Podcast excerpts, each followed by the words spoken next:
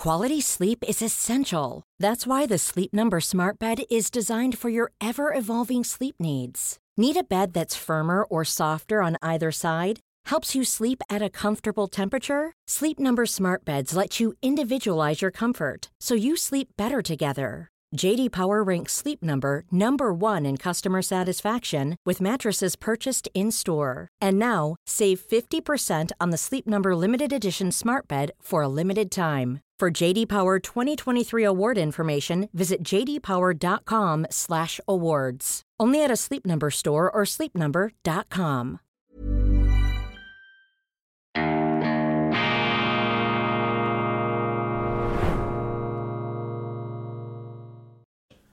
Grüezi miteinander, ganz herzlich willkommen zur internationalen Ausgabe von Weltwoche Daily, die andere Sicht, unabhängig, kritisch, gut gelaunt am Mittwoch, den 15. November 2023. Was ist los mit Greta Thunberg? Greta, was hast du uns nur angetan? Entsetzen, Entrüstung, Wut und Enttäuschung bei den Medien, bei den journalistischen Fans der schwedischen Klimaikone, beim früheren Kinderstar der Klimabewegung Greta Thunberg. Was ist passiert?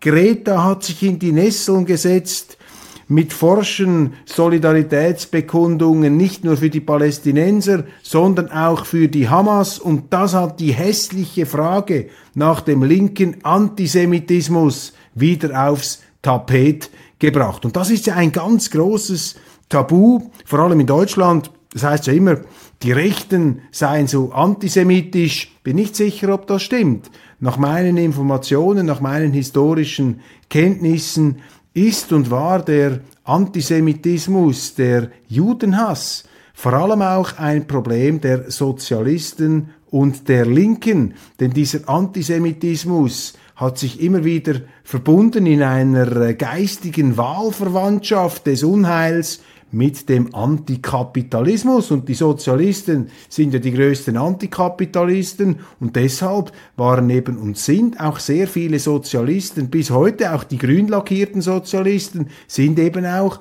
Antisemiten, weil sie gegen den Kapitalismus sind. Und ich habe Ihnen hier schon lange ausgeführt, vor vielen Jahren bereits, dass eben die grüne Ideologie letztlich eine antikapitalistische Ideologie ist. Die Grünen möchten eine Welt, die sie sich vorstellen, wie einen mittelalterlich ähm, gepflegten Landschaftsgarten, der Selbstversorger, natürlich überhaupt nicht die Grundlage für unsere arbeitsteiligen Industrie- und Wohlstandsgesellschaften. Und da passen natürlich auch Völker nicht hinein, die sich geschichtlich auch gezwungenermaßen immer wieder hervortun mussten im Freihandel, in dem, was wir als Marktwirtschaft bezeichnen. Und dieses Tabu des linken Antisemitismus, das ist hier jetzt sozusagen gewaltsam durch Greta Thunberg selber auf die Agenda gehoben worden und all ihre journalistischen Verehrer und Fans und Groupies, die sind nun zutiefst verletzt, sie sind zutiefst verstört. Ihnen ist zu empfehlen, einfach etwas vertiefter auch die Geschichte dieser unheilvollen Ideologien zu studieren. Man könnte in diesem Zusammenhang vielleicht auch die These wagen, dass äh, zumindest ein Teil der linken antikapitalistischen Klimajugend in Gestalt von Greta Thunberg die Maske hat fallen lassen, das hässliche Gesicht dieser antiliberalen, marktwirtschaftsfeindlichen Ideologie, der noch immer sehr, sehr viele, gerade auch Journalisten hinterherrennen, diese hässliche Fratze ist nun zur Kenntlichkeit entstellt. So ist das Thema meines Erachtens auch psychologisch weltanschaulich zu deuten. Streiks auf deutschen Bahnschienen. Wieder einmal drohen die Lokführer, das ähm, den Schienenverkehr lahmzulegen. Ich staune als Schweizer immer wieder, dass trotz starken Gewerkschaften und Betriebsräten es in Deutschland viel mehr Streiktage gibt als in der Schweiz. Wir sind ja bei allen auch Überformungen und Korsettierungen unseres Arbeitsmarkts immer noch liberaler organisiert als Deutschland. Das führt übrigens dazu, dass man, wenn man es denn durchzieht, auch eine tiefere Arbeitslosigkeit hat, denn je flexibler eine Wirtschaft ist, je mehr Freiheit die Unternehmer haben, desto schneller können sie reagieren in schwierigen Zeiten. Ja, dann gibt es Entlassungen, da muss der Sozialstaat eingreifen. Dafür aber erholen sich diese Unternehmen auch schneller, wenn sie da nicht eingespannt und eingepackt sind in ein ähm, staatliches Überwachungs- und Sozialsystem, das eben bereits sozialistische Züge annimmt. Also die Bleiplatten des Sozialstaates sind kein Erfolgsrezept der Politik. Sie sehen das ganz deutlich in Frankreich, wo man ja einen ausgeprägten Kündigungsschutz hat, mit der Folge, dass es eben sehr viele Arbeitslose gibt oder eben gar keine Angestellten mehr, weil niemand das Risiko eingehen möchte, jemanden voll anzustellen, weil du ihn nie mehr loswerden kannst. Ex-Kanzler Gerhard Schröder hat übrigens mit seiner Hartz-IV-Reform damals visionär das erkannt und hat gesagt, die ähm, arbeitslosen Langzeit ähm, nicht Beschäftigten über 50, wie bringen wir die wieder in den Arbeitsmarkt hinein? Und da war eben die Innovation, befristete Arbeitsverträge zuzulassen, auch für über 50-Jährige. Das hat die Arbeitslosenquote massiv gesenkt. Allerdings ist dann ein findiger linker Anwalt aus München, Mangold mit Namen, ein berühmter Fall, ist dann dagegen angetreten vor dem Europäischen Gerichtshof und tatsächlich hat Deutschland diesen Fall dann verloren, obwohl die Europäische Union gar nicht zuständig ist für die Arbeitsmarktbelange. Die seien in der Verantwortung eines Mitgliedstaats. Trotzdem wurde die Bundesrepublik damals vom EuGH ähm, überruled, ähm, überstimmt.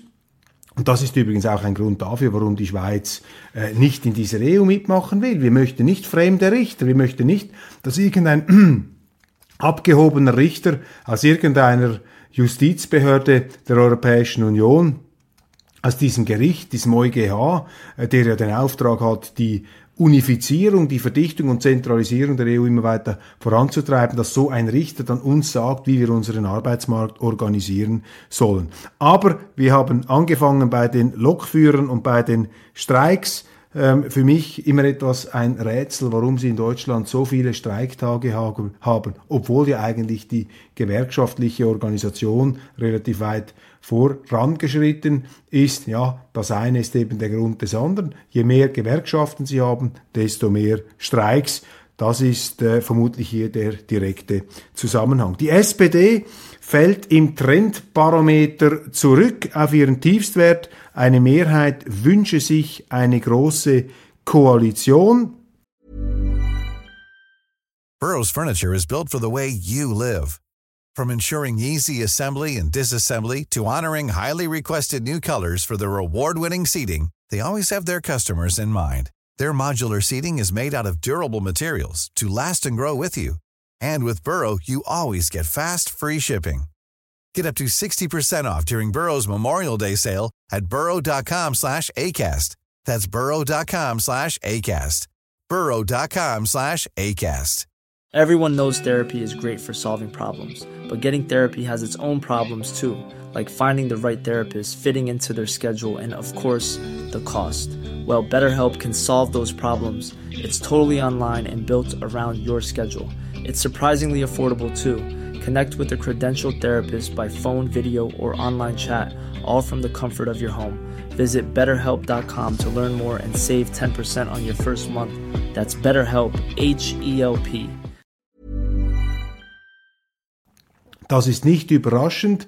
Die Deutschen da ähnlich wie die Schweizer. Wir haben ja eine institutionalisierte große Koalition aus allen wählerstärksten Parteien. Das ist die Zauberformel gewissermaßen, die Vertretung aller Parteien nach Wähleranteil in der Landesregierung, einer allerdings sehr schwach, machtmäßig ausgestatteten Landesregierung. Die Schweizer haben es ja nicht so gern, wenn sie geführt werden. Sie leiden zwar auch unter einer schwachen Regierung, aber noch schlimmer als eine schwache Regierung wäre eine starke Regierung, weil sich die Schweizer eben gerne selber regieren. Und dazu haben wir ja die Instrumente der direkten Demokratie und das Volk ist dann gleichsam gegenüber dieser institutionalisierten großen Koalition in Bern die natürliche Opposition.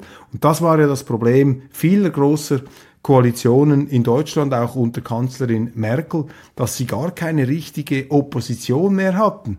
Es waren alle so fürchterlich nett miteinander im äh, Bundestag. Niemand hat sich da getraut, äh, die Herrlichkeit dieses äh, Mitte-Schaumbads, dieses nach Mitte links driftenden Politikerschaumbads in Frage zu stellen. Und kaum hat man jetzt eine Partei wie die AfD, die hier ähm, beherzte Opposition macht, da ähm, zeigen sich dann äh, die Nerven, da liegen dann die Nerven sehr schnell blank. Am blanksten übrigens bei den Journalisten. Ich äh, musste schmunzeln, als ich diese Titelgeschichte da beim Spiegel gesehen habe. AfD verbieten. Das lässt natürlich tief blicken, dass eine Zeitung, die angeblich für Meinungsvielfalt und kritisches Denken steht, sich dermaßen, ja, geradezu sklavisch hinter die Regierenden, hinter das Establishment stellt und auf die Opposition einprügelt. Ich sehe da überhaupt keine Zeitung, die es wagen würde, in Deutschland etwas diese Schauermärchen zu hinterfragen, die da über die AfD verbreitet werden. Ich sage nicht, dass alles falsch ist, was da an Kritik geäußert wird, aber wie so oft bei den Deutschen wird doch da maßlos übertrieben. Die Leute haben das längst durchschaut, sonst würden sie ja in Umfragen dieser Partei ähm, nicht so viel Zustimmung geben. Und selbst in nicht angestammten AfD-Hochburgen, beispielsweise in Frankfurt, dort auch in sehr wirtschaftsnahen bürgerlichen Kreisen, ist man unzufrieden mit der etablierten bürgerlichen Politik und deshalb sagt man, die Demokratie ist die Staatsform der Alternativen, also probieren wir vielleicht mal diese Alternative aus. Und dass den Journalisten nichts Gescheiteres in den Sinn kommt, als hier sozusagen Planspiele des Verbietens aufzuziehen und die Wahrscheinlichkeit abzuzirkeln und die Erfolgsaussichten, sozusagen angewandte Politberatung für die Machthabenden, das ist doch nicht der Spiegel, meine Damen und Herren, wie ihn damals als Sturmgeschütz der Demokratie Gründer Rudolf Augstein erfunden hat, sondern das ist, ja, das ist ein Verlautbarungsorgan des Establishments geworden und auch der Demokratieverhinderer, denen es nicht passt, dass es jetzt wieder eine, ja, auch entschlossene und giftige Opposition gibt. Geschlecht ist keine Idee, sondern Realität. Das ist ja der allergrößte Unsinn, den man uns in den letzten Jahren aufgetischt hat, dieser Gender-Aberglaube, sozusagen die wissenschaftsfeindliche Theorie, dass das Geschlecht nichts mit unseren Geschlechtsorganen zu tun hat, sondern eine reine gesellschaftliche Konstruktion ist, eine Fiktion, etwas, was man quasi durch einen Willensakt selber bestimmen kann, egal welche Geschlechtsorgane ich habe, mit welchen ich ausgestattet worden bin. Ich kann mich von heute auf morgen zur Frau erklären.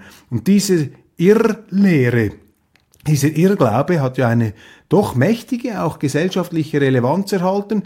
Ich habe in der Schweizer Ausgabe über die ETH Zürich gesprochen, eine unserer angesehensten Hochschulen, internationales Renommee, und die machen jetzt Sportturniere mit Genderstärchen, Frauen-Volleyballturniere, da dürfen sie auch als Mann mitmachen, sie müssen einfach sagen, sie sind eine Frau, dann sind sie auch dabei. Das verfälscht doch jeden sportlichen Wettbewerb. Das ist auch gegen das Prinzip der Fairness, aber schlimmer noch, es ist anti-wissenschaftlich, unwissenschaftlich. Und die gleichen Leute, die während der Corona-Pandemie auf alle eingeprügelt haben, die da nicht jedes, ähm, jede temporäre Absolutgewissheit, da der Corona-Forscher immer gleich geglaubt haben, das waren ja dann eben die sogenannten Aluhüte und die Verschwörungstheoretiker und jetzt kommen die gleichen mit dieser gigantischen ähm, Mumpitz-Theorie da.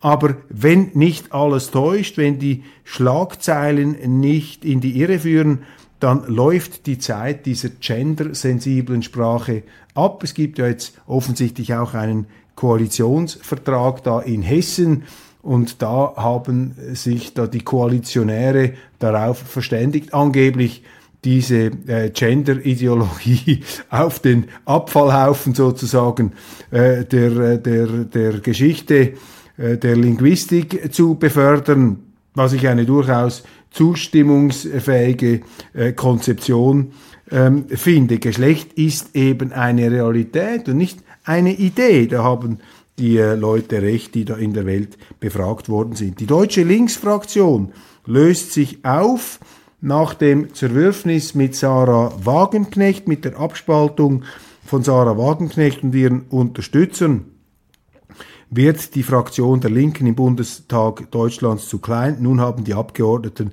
für ihr eigenes Ende gestimmt. Das heißt also, dass sie faktisch in Deutschland noch zwei Parteien haben. Sie haben die AfD und alle anderen, die mehr oder weniger sich über alle inhaltlichen Differenzen, die man da mit dem Elektronenmikroskop manchmal noch finden mag. Nein, nein, ich übertreibe jetzt maßlos, fast schon etwas in deutscher Manier. Äh, da gibt es schon noch Unterschiede. Aber sie haben jetzt auch diese informelle Koalitionbildung, Koalitionsbildung zwischen den einen und den anderen, alle gegen die AfD. Das haben wir in der Schweiz auch gehabt, bei etwas veränderten Konstellationen. Das ist, ähm, ja, das ist sozusagen eine Art Zwei-Parteien-System, ein unfreiwilliges, in das sie da hineinrutschen. Und der Fehler ist bekanntlich der, den der Vorsitzende der CDU gemacht hat, als er diese absolutistische Brandmauer hochgezogen hat.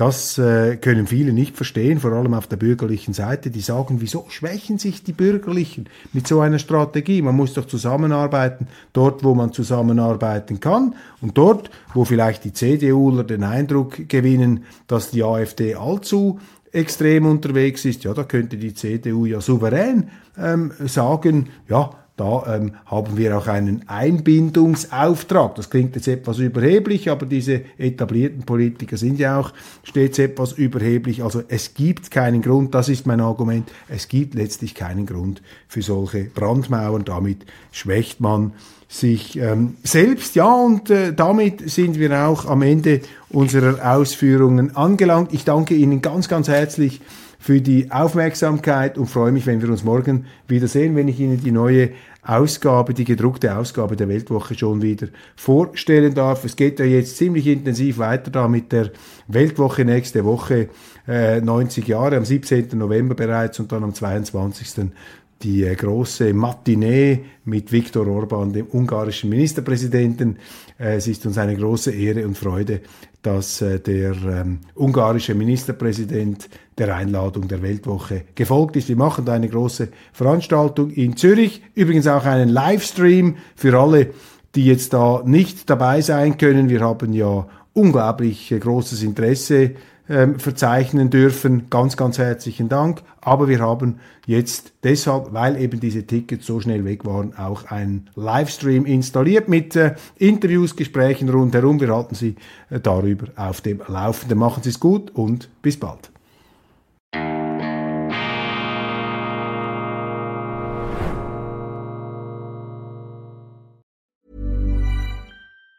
Even on a budget, quality is non-negotiable. That's why Quince is the place to score high-end essentials at 50 to 80% less than similar brands. Get your hands on buttery soft cashmere sweaters from just 60 bucks, Italian leather jackets, and so much more. And the best part about Quince, they exclusively partner with factories committed to safe, ethical, and responsible manufacturing. Elevate your style without the elevated price tag with Quince. Go to quince.com slash upgrade for free shipping and 365-day returns.